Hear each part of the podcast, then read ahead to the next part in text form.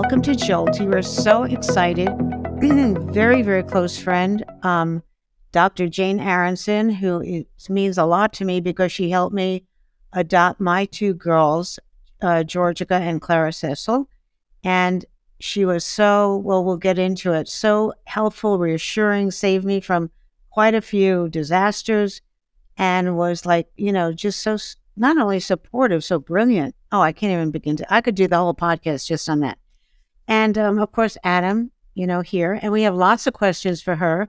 She's now um, a child psychiatrist focusing on adoptees, and nobody knows more about them than she does. So, welcome, Jane. And we want to ask you how you got started in this international adoption world. You know, I was very fortunate, as many people probably appear on your on your podcast. And by the way, Jolty, fabulous.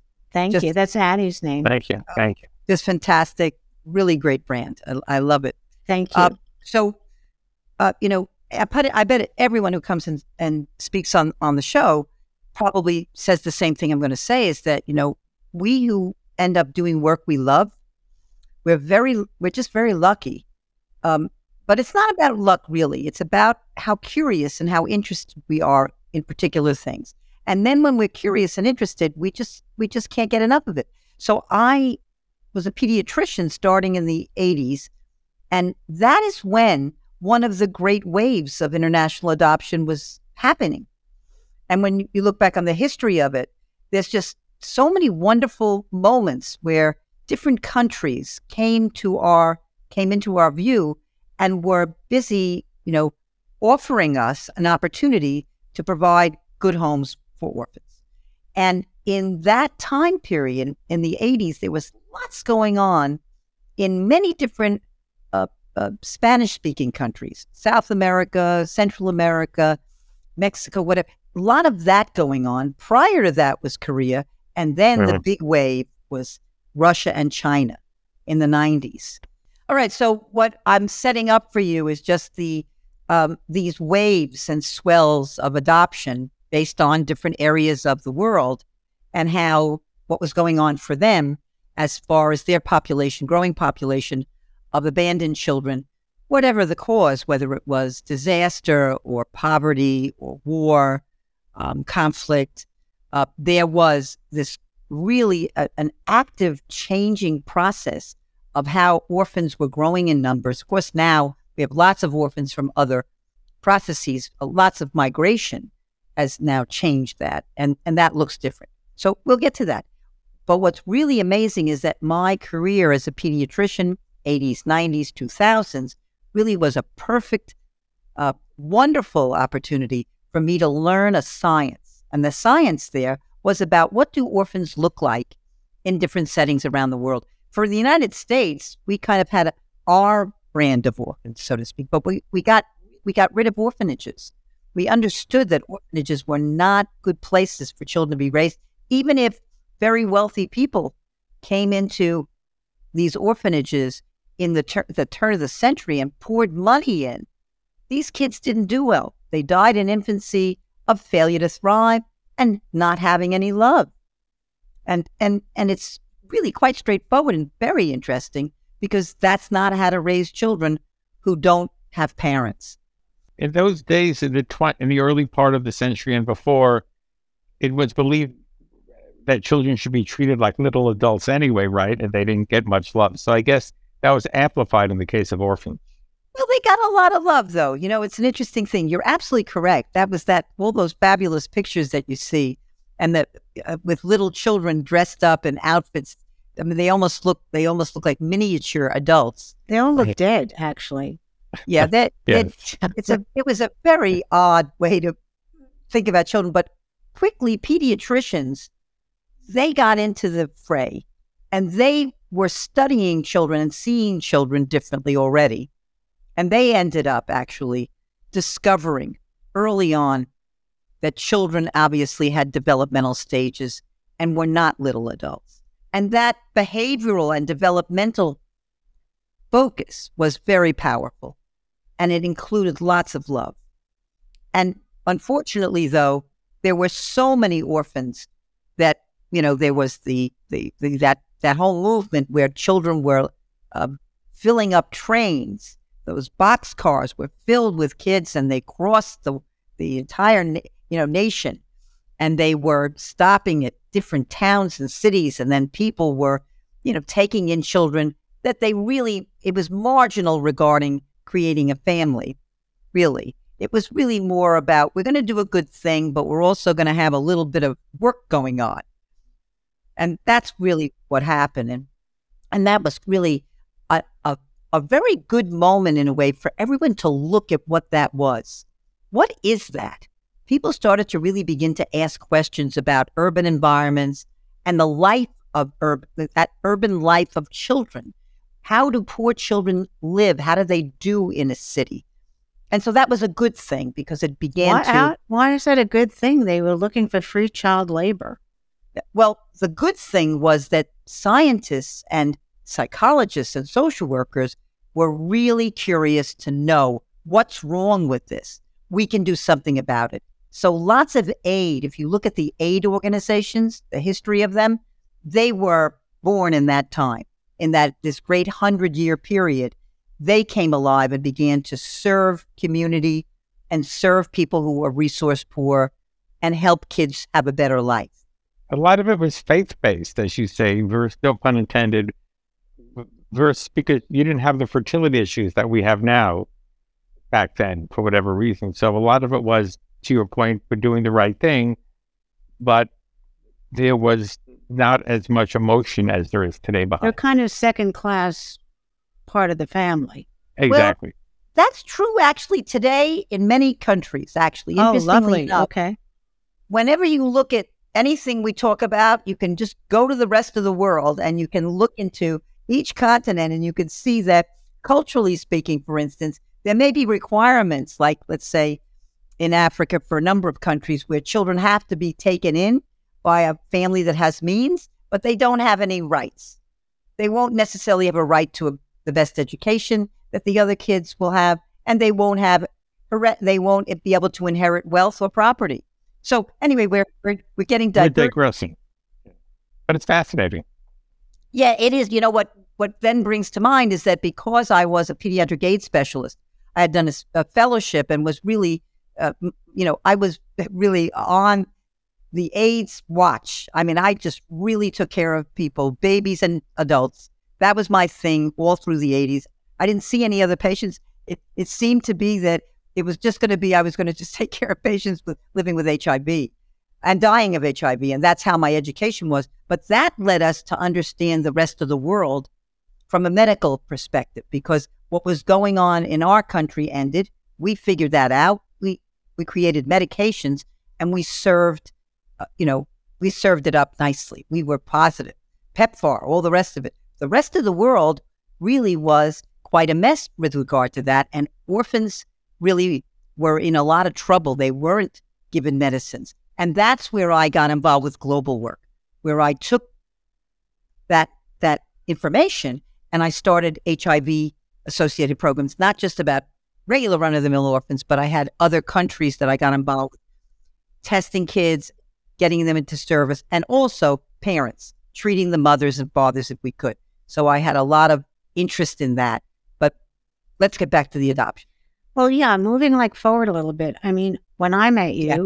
you were a pediatrician, and I came mm-hmm. to you because you offered.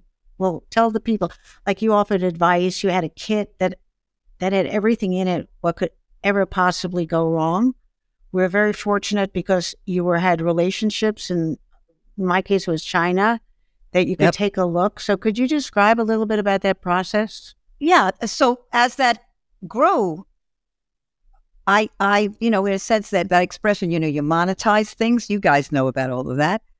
I took something that was really pretty disorganized and I made it into a system. And you're talking about the travel prep.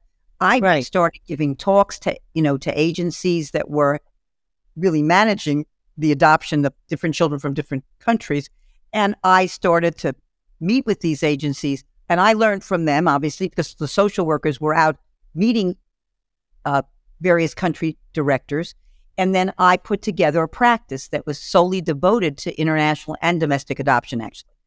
And um, still seeing primary care children, but I did something really very unusual aside from taking good care of these two little sweethearts. Which is all that matters, really. That's Jane. all that No, matters. thank- I want to get at Rivenal on no mouton, you know, let's get back to the shit. And that is what is important. But mm. what I did was really, I created a practice that was devoted to children who were being adopted, both internationally and domestically. So families could come and be near one another. It was really wonderful for people not to feel so stigmatized because they were some, obviously, people who were infertile and didn't make this choice so easily.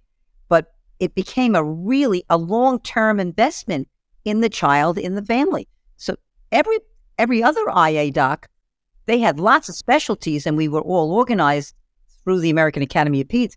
But what I did is created a primary care practice with kids who were who were adopted, and um, and that lasted a fair amount of time. I started it in uh, Winthrop Hospital in Mineola in the early '90s, and then that went. I then left there in 2000, and then 15 more years, I did private practice. I left the academic setting and went into private practice. So we're looking at 25 years of really watching kids grow and develop. And like CC and Gigi, we're looking at kids who grew up and now we can see who they are. And they got great medical care and great services because people were looking. What do they need? They need to go to school and be smart, and they can be. And they need to get IEPs and 504s and therapy. I mean, Gigi was a was a little bit of a a, a, floppy mobster when she first came because she yeah, was but you warned me about that. Tell the tell this is what people really want to know about. So tell them what you told me. Well, it was vitamin D deficiency. They had rickets, which is something that's very common to children who are covered and even women who are Muslim. If they're too covered, then what's going to happen is their their uh, their uh, their milk, their breast milk, is going to be vitamin D deficient. And so Ah. doctors kind of knew all of this stuff, but I could like put my fingers on it from my reading and my study, and then apply it to these kids. So we quickly, boy, did we have a learning curve. I mean, like what? Straight up. But just let me We let me interrupt you. So Jane said to me, you know, when you go there, you might notice that she's just going to fall over, flop over. So I went there, and these two very stern Chinese women, they called me, you know, into this big, enormous ballroom, and there was Georgia Gigi. She was gorgeous, gorgeous, like FAO Schwarz gorgeous, with two people on either side of her. And when they like moved away, she flopped. But I was ready. Right. I knew she was going to be floppy, and you know, I gave her. She, I don't think kids had ever been bathed. I took her into the bath, but I didn't know that much about it. They bathed her in the sink, and I held onto her, and she slipped through my hands. But, but I caught her under her arms, you know, and just she was flopping around. And but she was really happy, baby. And they told us how much they fed her, gave her eggs and milk. This kid never saw an egg or a milk in our life. She ate. She could eat because she was uh, about nine, ten months old. She could eat 10 dumplings, 15 dumplings at a sitting. they were hungry, and my little one was hungry too. So that was amazing, but I was ready. I had a lot of meds, and we left all the meds there. We gave the meds to the, you know, orphanage and everything. We weren't allowed at that time to go into the orphanage. Remember that, Jean? They wouldn't let us into the orphanage.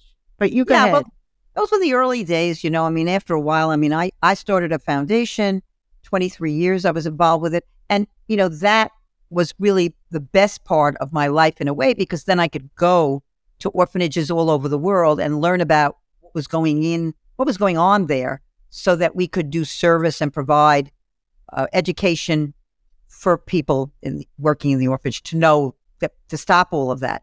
You didn't have to have rickets if you just took off their clothes and left them in a diaper for 15 or 20 minutes a day and exposed them to Right. sunlight, you know, and gave them the properly mixed formula, you wouldn't have rickets anymore. And that changed everything.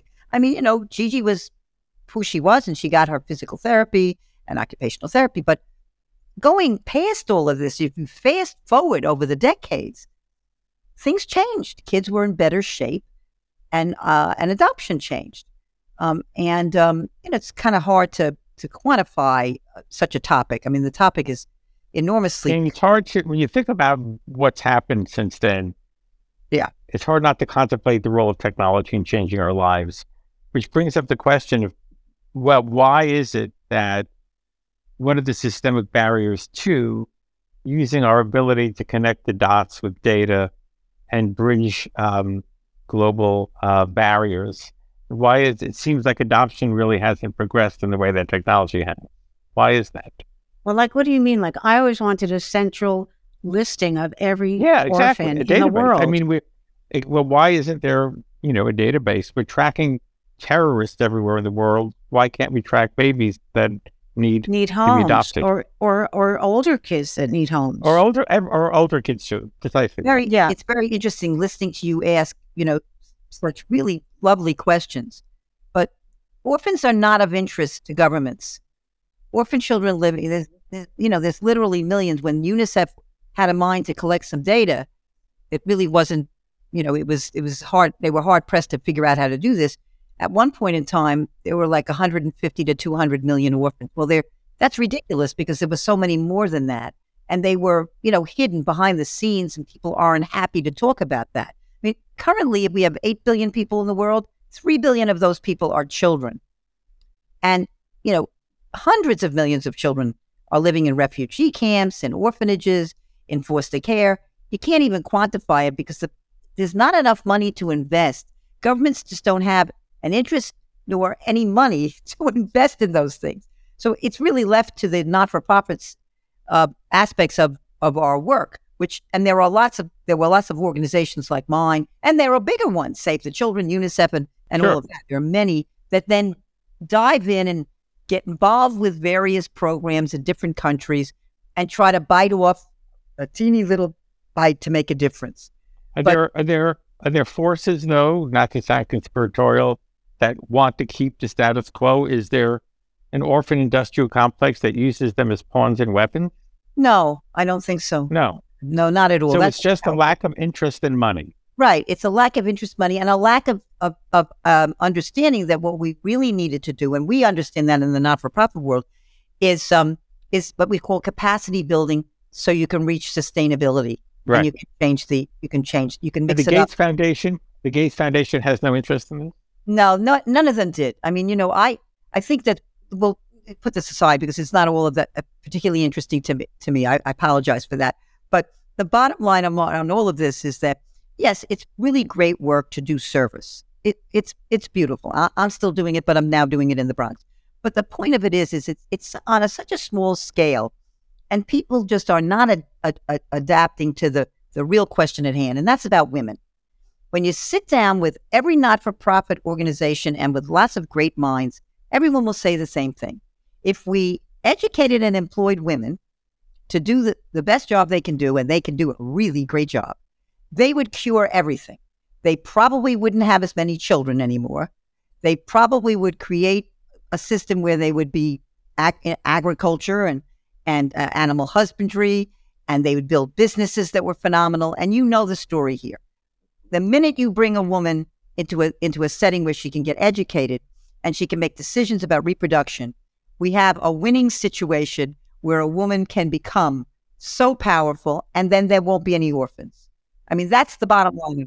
So I have a que- I have a question. I have this fantasy like this, and this is how I ended up adopting my first one, Georgica.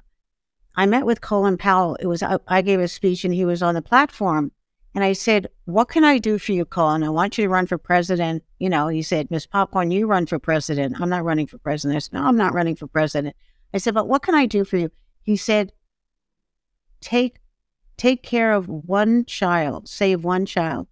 And I adopted Gigi. I mean, that just that. Now, suppose everybody or half the people just took one, it would be fine.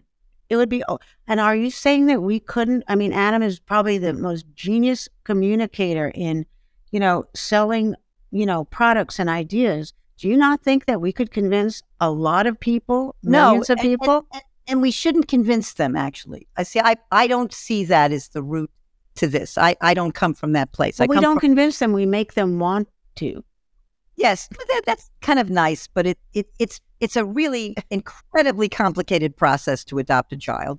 It does cost a fair amount, and it's very labor intensive regarding this factor, and that's that you can't. You got to make sure the child is not trafficked, and these are the big issues that come up in adoption, which I hope we don't kind of spend the rest of our time dealing with. No, but we're not. But I think you're. I think you're making people that listen here think this is way too hard, way too complicated. I'm not doing it, and I know that's not your purpose, but that's No, what's coming that's not- across. yeah, so tell I- them how to do it, Jane. How can they do it? I know a couple that can't get pregnant, and the hesitation to adopt. She's gone through Well, like five rounds of IVF. well, there's good reason for that. Adopting a child is is Don't very make com- it hard. Uh, but Don't I'm not make it make it hard. hard. I, I'm not going to make it hard. I just have to tell you that people have to understand that then, you know, they're adopting a child who who may have a fair amount of special needs down the line, and they have to be ready and educated and willing to deal with all of that. And that is important. And they may not have the wherewithal, the education, the money to be able to do all of that. And there are much more efficient ways to do it, which is really Tell about us a happy story. You can have a birth child and have all kinds of things. So Yes, tell us a happy story about how somebody who wants to adopt a baby can. they can. We we're constantly doing it. We but but the point of the matter is is that I just want to make sure we finish and button this up. And that is that governments are not so interested for international purposes. They don't want their children leaving those countries. That was my question. Yes, that was my question That's about he meant. forces. Yes, thank you, Faith. Say it. Say what you mean. No, that was my question. Are there forces that that benefit from the status quo? Well, I don't think there are forces that benefit for the status quo, Adam. I wouldn't put it that way. It isn't that way. It's it's a complicated idea to think about, but try to think about it. These are children who if you are a can. If you can. lang- language, culture, whatever. These are kids who come from that world. And that world is a good world. And we should be talking about that world being a good world. And we should help that world to create better education and better economics so that those kids can be in their own country and celebrate their lives long term. And that is really what we all actually came to. We all, everybody who did any of this, we came to this place where we really wanted to be respectful. And we didn't want to be in a position of encouraging that kind of trafficking that can then occur under Right. the It seems like you're focusing on fixing the meta problem upstream, and Absolutely. not and not so much interested in Faith's sort of Colin Powell make a Yeah. gesture and save the world No, one that- by one. Yeah, that You're- you're doesn't work. If you're a global health person and you understand the complexities of a world, Jane, you're not Please- helping a lot of my friends oh that oh my would love to adopt a baby. face, You're, that's You're not, not. be- it. They have to know what the issues are. So let's talk about the issues. Most kids who get adopted come from a background where there's not much prena- prenatal care. They may have been in an institution. Now the kids stay for a while longer, and they have exposure to certain circumstances which make it difficult for them. And then we ha- we adopt the kids, and we have to be ready to be able to give them early I intervention. think we should. She's saying our therapeutic experience tries to mitigate the adoption fantasy impulse. oh, Fair. that's a big mistake because nobody after No, this, a, nobody that want to adopt a kid. no, I didn't I, know all that. I wanted a baby. Yeah, well, okay, but the point is that that's not what it looks like now. I mean, I'm just saying to you, I'm working in this in this sector. I continue to see families who are adopting. I have a few every month, and I'm not. You know, it's a little different because I'm not practicing, so I'm not seeing them in the office. But I take them through the process. I analyze their records. I help them travel. I just saw someone off this morning, a couple who went to Morocco to adopt a child. They allow Muslim couples to adopt from Morocco and I'll be with them in the next few weeks, looking at the photographs, making sure the baby gets the circumcision done properly, speaking to the pediatrician if there's something that comes up. I and- could consult on circumcision if you need some help. Just Well- kidding. Just kidding. Oh, Fucking Okay. what? Well, What'd you it's- say? I said I could consult on circumcision if you oh need my some god! bris advice. So You know, Anyway, here's, so here's the thing: people don't know where to. Let's just go back to people. They don't know where to turn, even if they want to hear this story that you want to tell them. They don't know where to turn if they want a baby. They don't well, know that how. was never the, that was always the case. By the way, no one knew anything, and at this point in time, the way to go about it is by contact going online, looking up adoption agencies. I can take you through the steps. You can go, Go ahead. online. You can look up many different adoption agencies. You can go to the National uh, Foundation for Adoption (NFA), and you can, um, you know, you can look that up, and you can learn lots of things. Adoptive Families magazine still has all their issues, even though they're not publishing. They have thousands of issues which take people right through all the steps. You can go to conferences and you can meet with your agency social worker, get your home study done, and get all the required education that you need that's required by state, which is really good education, uh, frankly, compared to what it used to be early on. And then you can go and see your pediatrician, who's now much more up to date on things because there's been so many uh, kids that have been adopted. And there's a there's like a huge chapter which I was I was actually part of from the Red Book in Pediatric Infectious Diseases early on, decades ago. We wrote a beautiful chapter about how to help your child with medical issues. That's become streamlined. It's just routine. And then you can finally land in the place where you really need to land in, and that's about development and educational needs. Because most so of I the went to I went to uh, like a place like that called Great Wall of China, and I met a woman there, Chinese woman that owned this agency called Snow Wu. Wu, Mhm. and she came to my daughter's bat mitzvah, which was like amazing, and she was so you know, and you too, Jane, so helpful, uh, and I was a single parent adopting. Um, I, I think there's a lot of a lot of can and I'll say to anybody out there that's listening to this podcast, I personally would be willing to help anybody that wants to adopt a child. You can reach me at fpopcorn at faithpopcorn.com and I will help you as much as I possibly can, which is a lot. So, Yeah, no, um, it- I I agree. You can you can help them, but I think the most important, like when I I went to APC this Sunday, the Adoptive Parents Committee, they have a, a conference every year now, and we didn't have in person for three years, but now it was in uh, it was in a person at St. John's University, and um, my talk was about helping parents in the room, and there were probably about let's say forty parents, some together and some single parents, and they were interested in knowing like what does it look like what am I, how do I know what to expect long term for my kid? Who's my kid going to become? How do I manage the, uh, whether it's medical or the developmental and psychosocial issues?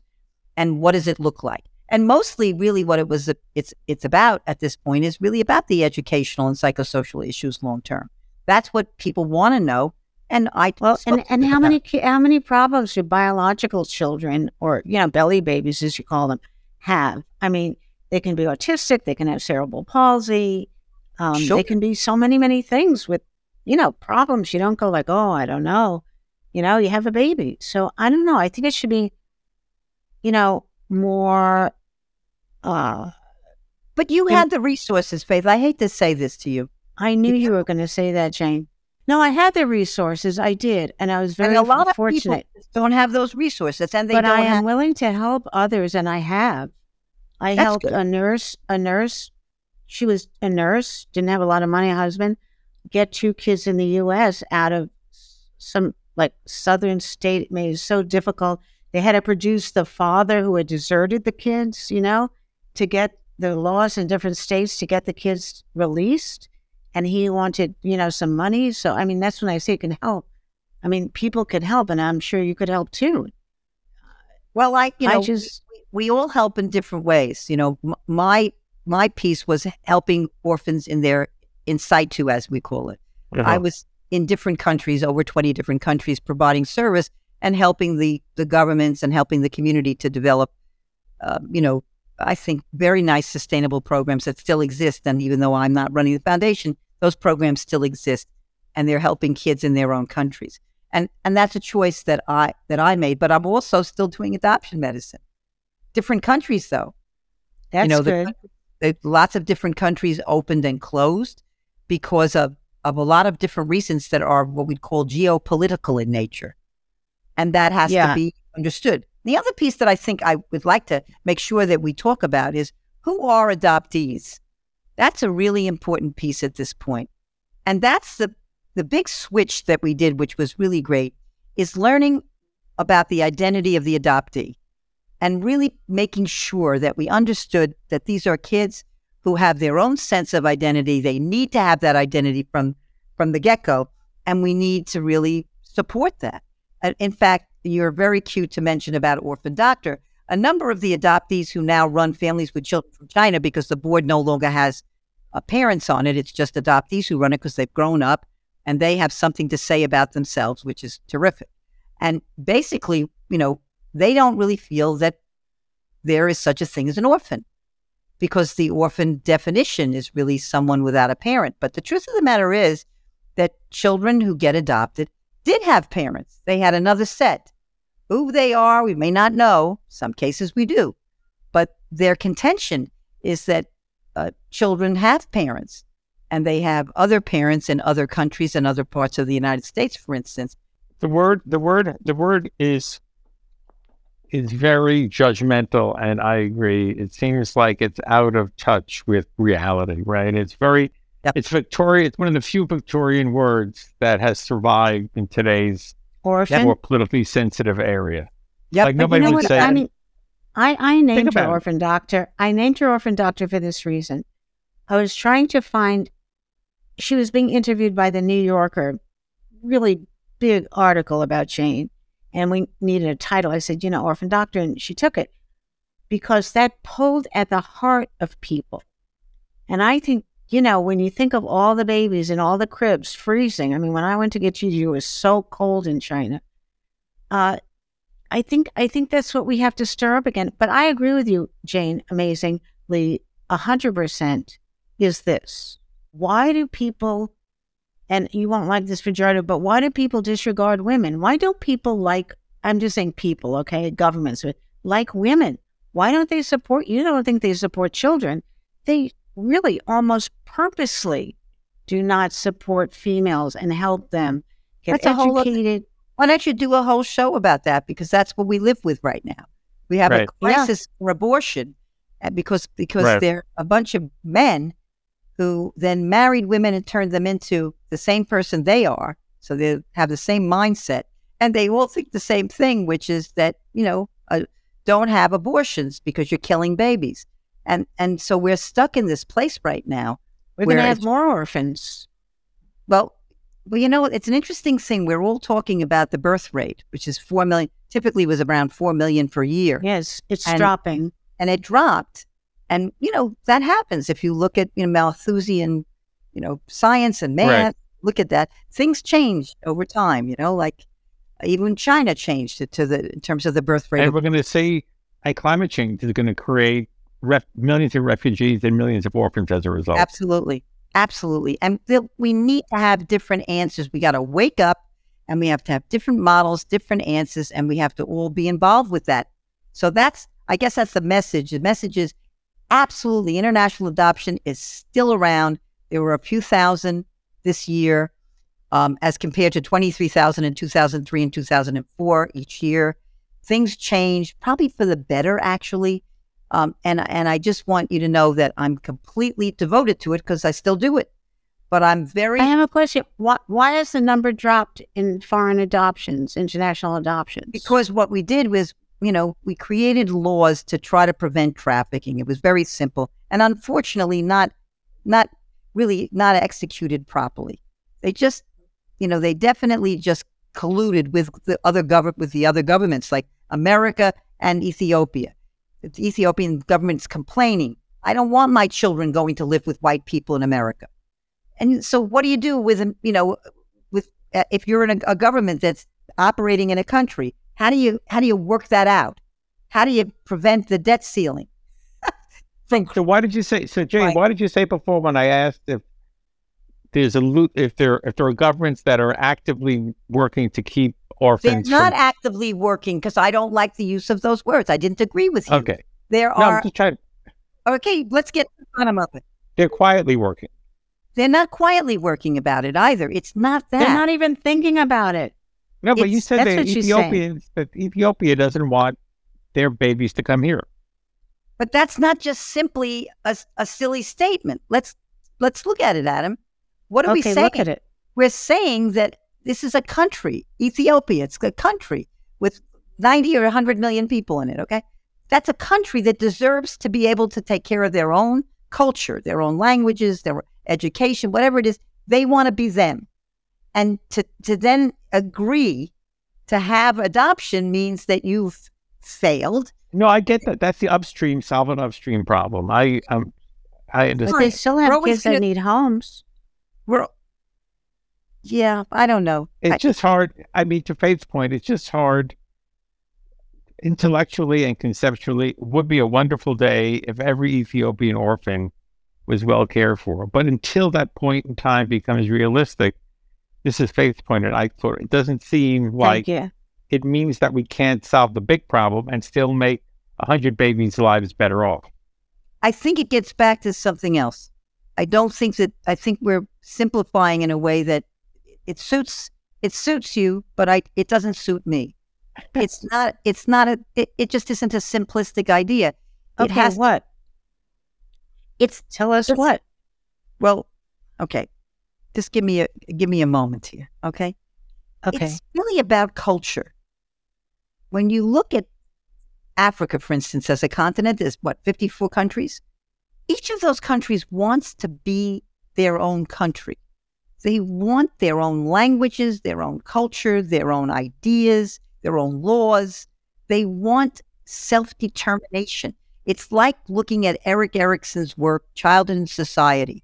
What do we all want? He wrote it in 1964. He was a real. He was a. He was actually born to a single parent, and was probably the most brilliant psychologist of all time. And because he identified that we are all destined to really have our own identity and to live that identity and believe in it and love it and progress in it and perhaps make the world a better place.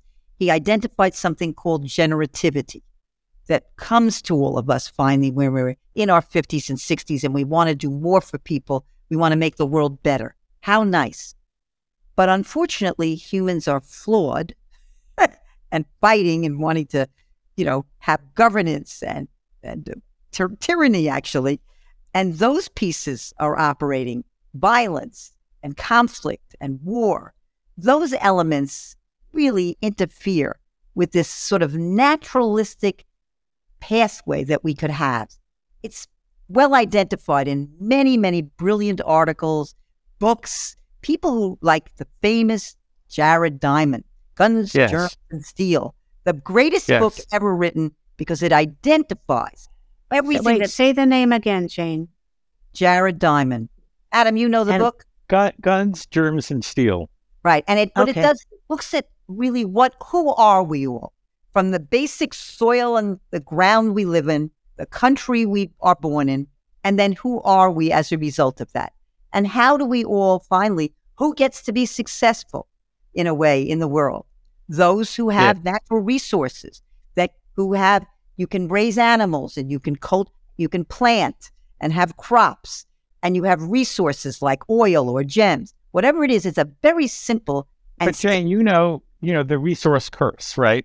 Yeah. They call it the resource curse because of those 54 countries in Africa. Some of the richest are Right. the most corrupt, and the people are struggling the most. it's the hardest thing for us as global health specialists when we sit down in a group like with someone like um who would be like in the old days uh, paul farmer we had this Yes. great we have a generation of such great global health people um, you know it, it's just phenomenal what i was exposed to great ideas and and and really quite simple ideas and going back and really looking at ways in which we can negotiate on a day to day basis in very small micro steps, we can make great changes. So if I look at my career, for instance, and I really can talk about this, I have seen literally hundreds of thousands of people have come through my door to help me coach. You know, I'm coaching people to navigate this world. And then some of them I saw, and some of them I actually helped their children to be brought up in a practice like Faith or other individuals or myself. And all of that Why was, don't you t- tell tell them about your kids, Jane? I have two adopted sons. One was adopted as a tiny infant at four months of age. And another From- son adopted from Vietnam. He's from Vietnam. And my other son was adopted from Ethiopia at six years of age. And they really personify exactly the things that I've alluded to today.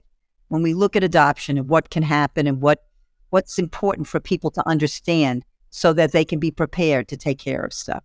Guys, I'm going to have to pour You pay- go ahead. I'll wait. continue. Yeah, All right, go thanks. Jane, Nice to meet Okay. Adam. we- we have to continue this in person. I want to talk Okay, about we will. Finding, nice- finding your with a view nice- about finding. Yes. Would say, right? Sounds good. Exactly. Okay, continue. Go ahead. About Yes, the so kids, your think what we- kids. What we're talking about is is my kids. So the little baby, he's done really, really well. He's just like he might as well have just come from my belly, a belly Womb. baby. Yeah. Because he's tiny and he's new and he was just not exposed to much. He was abandoned and but abandoned in a hospital by a very smart birth mother who knew that she didn't have any letdown. Right? So he was already starving a little bit, but got got ba- got the formula and ended up cruising through. I mean, I had to have occupational therapy, physical therapy for him for a number of years. say why. Okay. Well, he probably had what I would consider mild CP. You know, the birth was at home. It was a, a home birth. And maybe he had a little bit of decreased oxygen and then was not able to open his hands. He had cortical thumbs. And we had to, you know, for many, many years, help to train him to be able to open his hands and use them. And now, of course, you know, of course, the rest is history. He went to physical therapy and occupational therapy. He was able to do amazing things, but of course, he had a good kepi, as we say in the in the Yiddish. Hi- His brains were in great shape, and he was quite advanced in his language. But he really didn't suffer that much ab- abandonment. He, sp- he So was tell re- us about your other son. My oldest son- But say how. You were looking at a picture. Am I right? Well, a friend of mine who has five adopted kids, four birth and five or six adopted kids, many, most of them actually Ethiopia, one Bulgaria. And she kind of like, you know, did, did it like a dare. Come on, what are you doing? You need another one. Come on. And we did. We wanted another kid because it- it's hard to bring up one kid alone. So that was on the was on the table. But she sent me a video from an agency that was really focused on Ethiopian adoption. And she showed me, you know, look, look at these kids. Aren't they great? So I got the video. I looked at it. I thought, oh, Jesus Christ, you know, it was like a, it was like a, a, a almost like an advertisement. Little groups of kids, siblings, you know, isn't he beautiful? Isn't he great? He's going to be a great baseball player. You know, the agency, uh, head of the agency was love, and she just, she was, she, she, she was great at advertising. And uh, basically I I actually put the tape away and didn't didn't bother with it. And then maybe you know days later I picked it up again. One o'clock in the morning, I'm working upstairs and I put it on in my TV, which had the little VCR in it. I looked at it and I and then I saw different kids and I thought, wow, you know they're really adorable and blah blah blah. And then I saw this, and that was it. And And he what just, about him? well, he just was, he was totally so adorable. And he had, they taught him a little English. And he was, you know, little in the screen, had his head down, and he looked up and said, My name is Desalegn. His name is Desalegn, which means I am rejoicing. And, um, and he had a t shirt on with ants, you know, like, like, uh, um, it, I don't know what it was. It's like uh, ten little Indians kind of thing. The Yeah. ants, the shirt. Yeah. And and then I called the agency like at that morning, early in the morning, and I said, "So was he spoken for?" And she said, "Well, a lot of people are interested in a lot of things. Maybe somebody. I don't know. I'll look." I said, "Well, just tell me what to do because I want them. Talk about impulsive. Exactly. And so that was it. I mean, Or talk know, about karma or talk about connection. I mean, I tell my kids all the time, it feels so true. I'm so lucky not to have had kids before because I never would have found you. That we came together. They were born in a certain time, and Yes. I was ready at that time. And it was like, you know, well, Bashert, we say in Yiddish, right? Meant to Yep. be. And you had this connection. So that's what I'm saying. If people could experience that, I know we're not solving the woman's problem. We will do that. We'll talk. okay. We won't solve it, but we should come on again and talk more about that. But if everybody had that feeling, people that didn't think they could afford it, but they can. but they have to have a different mindset. And that's all I say to people. It's, I think it's fabulous. Why would I not be in favor? And I Right. always speak that way. Last Sunday when I spoke, I was absolute. Several people emailed me and they loved that I could talk about the reality and still keep them enthusiastic and hopeful that they could do it. What a compliment. And that's what Yeah. I do when they come to me. Yes. I do it all the time. But, you know, I think that it's important for you and I because we had, we had skill sets. You know, you have the, the wherewithal always to get good contacts, to be able to give you the right resources, to be able to answer the questions you want to answer now. Yesterday. Right. Or yesterday. Yeah. Exactly. And for me, the same. Even today in my own life as a child and adolescent psychiatrist, I can really, I can do such great work with children because I had that work. I know what that looks like. I understand what's going on in them, you know, all of the trauma that goes on in resource poor families. I get it. It's such a great transfer for me to be able to have experienced all of this, being an adoptive parent, but then being a global health person, pediatric AIDS. It all comes together for me in my practice in the Bronx. I love In the Children. in the Bronx, you said? that's where I am. I love the Bronx. You're in the Bronx? I'm in the Bronx. I don't live there, but I work at Montefiore at the Children's oh, yeah. Hospital, and I work in the outpatient clinic for child and adolescent psychiatry, and I'm in a fellowship. I go to class in the morning. I see patients the rest of the day. Question: How does somebody find you, Jane? Tell us how to find oh, you. it's just the same. You can just you go. I mean, I I hate to say it, it's going to be changed shortly, but they can just email me at orphandoctor at gmail. the orphan doctor or orphan doctor. It's just orphandoctor at gmail gmail.com. gmail.com. I And I have a you website, which I'm now- opinion. I'm redoing the website because it's really, you know, it's such a, it's it's old. It's so funny, you know, those websites get old in a minute. So I'm working with someone to retool it so it's focused on mental health issues. Because That's as soon good. as I'm done with the fellowship, I'm already doing it. I I see private patients. I'm So I have a question, like, and this has been in the press. I'm not disclosing anything here that has not been written about. Angelina Jolie could have gone to anybody. right. Why did she come? Why? To, Yeah, and how did you help her? Well, I think she came to me because people knew about me. I was very fortunate. Um, my practice grew. I was interviewed by many, many newspapers and magazines and TV stations. I really, it was, it was, it was fantastic. I mean, I was really lucky, and people then knew that I would be the go-to um, to teach people and help them make this decision, and that I would be there also to see their children in the office. Because really, for 25 years, I actually saw the kids In the orphanage. and the I, I saw the kids. Well, some of the kids I had seen in the orphanage. uh, If they had been in Russia or, or Romania, I might have seen them when they were abroad. But I would see them in my practice.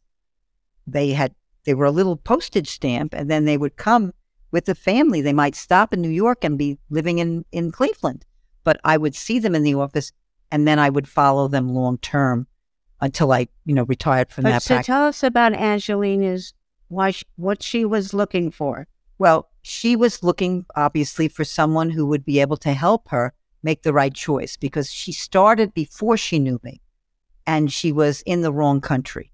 She What was con- country did you recommend?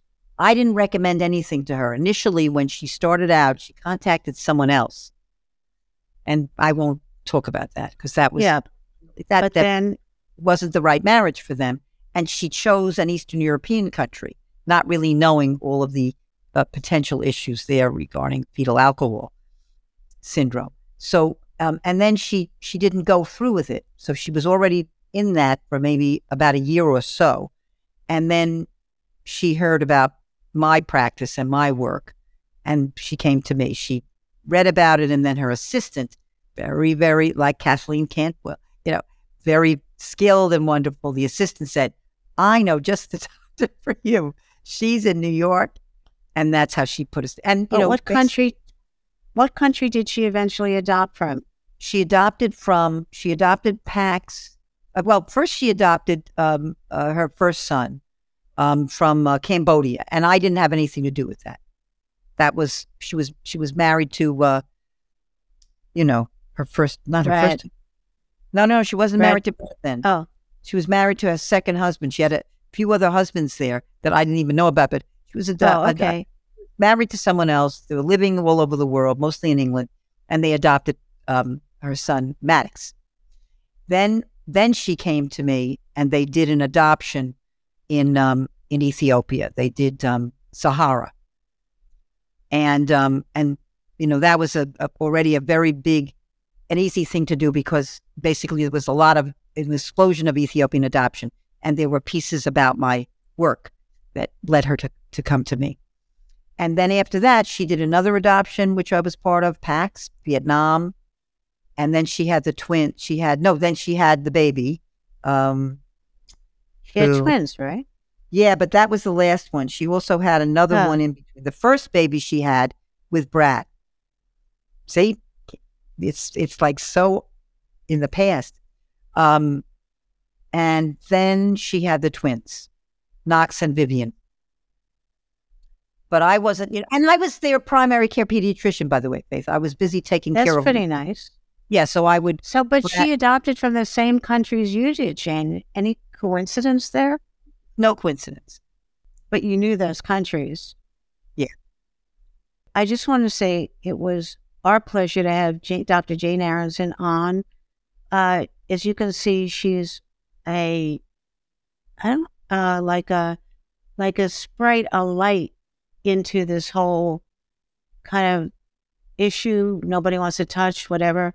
She's the most gifted, um, not only analyst, but pediatrician. Her intuition is magical. And not only the courses that she took, I love when you mention your courses and your degrees. It's not just that, there's something that she knows that comes from somewhere else. And I just owe you so many thanks and appreciation. You gave me the best things in my life ever, counting everything, um, helping me adopt Georgia and Clara Cecil.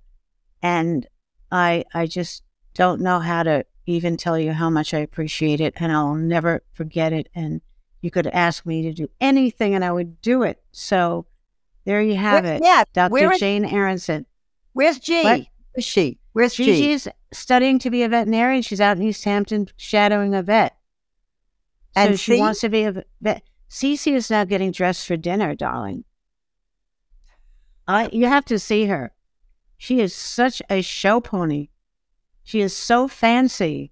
And this kid I adopted at three years old, she came off a rice paddy. They forgot to tell her that she was a foster kid, right? So we come, but thank God I had Gigi as Chinese and my nanny, who I still have, um, uh, Yang Sang Chen. So she, you know, they spoke the Mandarin, they spoke Mandarin and made her feel a little better. And then she went into, I'm just going to get on your side now, three years of psychoanalysis three times a week because she was so upset because she felt we kidnapped her from her mother. She thought that was her mother. And that was really tough. So I, I I'm like I, I think it's wonderful to adopt an older child, but it can come with some of these issues. But Good. she's the best, best, and the girls are close. And people say, "Are they biological? Are they bi?" I go, Uh-huh. "They are sisters." You know, as close and Let's see in terms of her um a school. What? How old is she? She's going to go to Bucknell. She's graduating uh, from um, Brearley, and she's going to Bucknell. love that school. I I've been you there. do? oh, I love Bucknell. My brother used to why? play. Tell her why. Why? It's just in a beautiful place in the world, and it's such Yeah. a beautiful school, and it's cozy and a lot of attention, small. It's great. Just the, She the chose that. She wanted that. She didn't How want fancy. She, Yeah. There were a lot of actually Chinese uh, uh, um, orphans, actually, excuse me, adoptees at Bucknell. There were, and years ago, a, a kid graduated from there, and it spread like a wildfire in the community. It's very funny. So it became a yeah. really, uh, you know, a, a popular place. So fun. Well, Jane, you have done magnificent work. The work you're doing now, the work you did before, you were born to do this. And I think the world is very lucky to have you. Thank you. Right back at you. Well, Thanks for inviting Uh, me. okay, baby. Bye. Kathleen. Before Faith and I go, I just want to remind you to subscribe to Jolty, follow us, listen on your podcast platform of choice, tell your friends, make your enemies like you better, and get Jolty out into the world. We thank you. Yeah, beam us up, babies. Ciao. Beam us up, keep us up.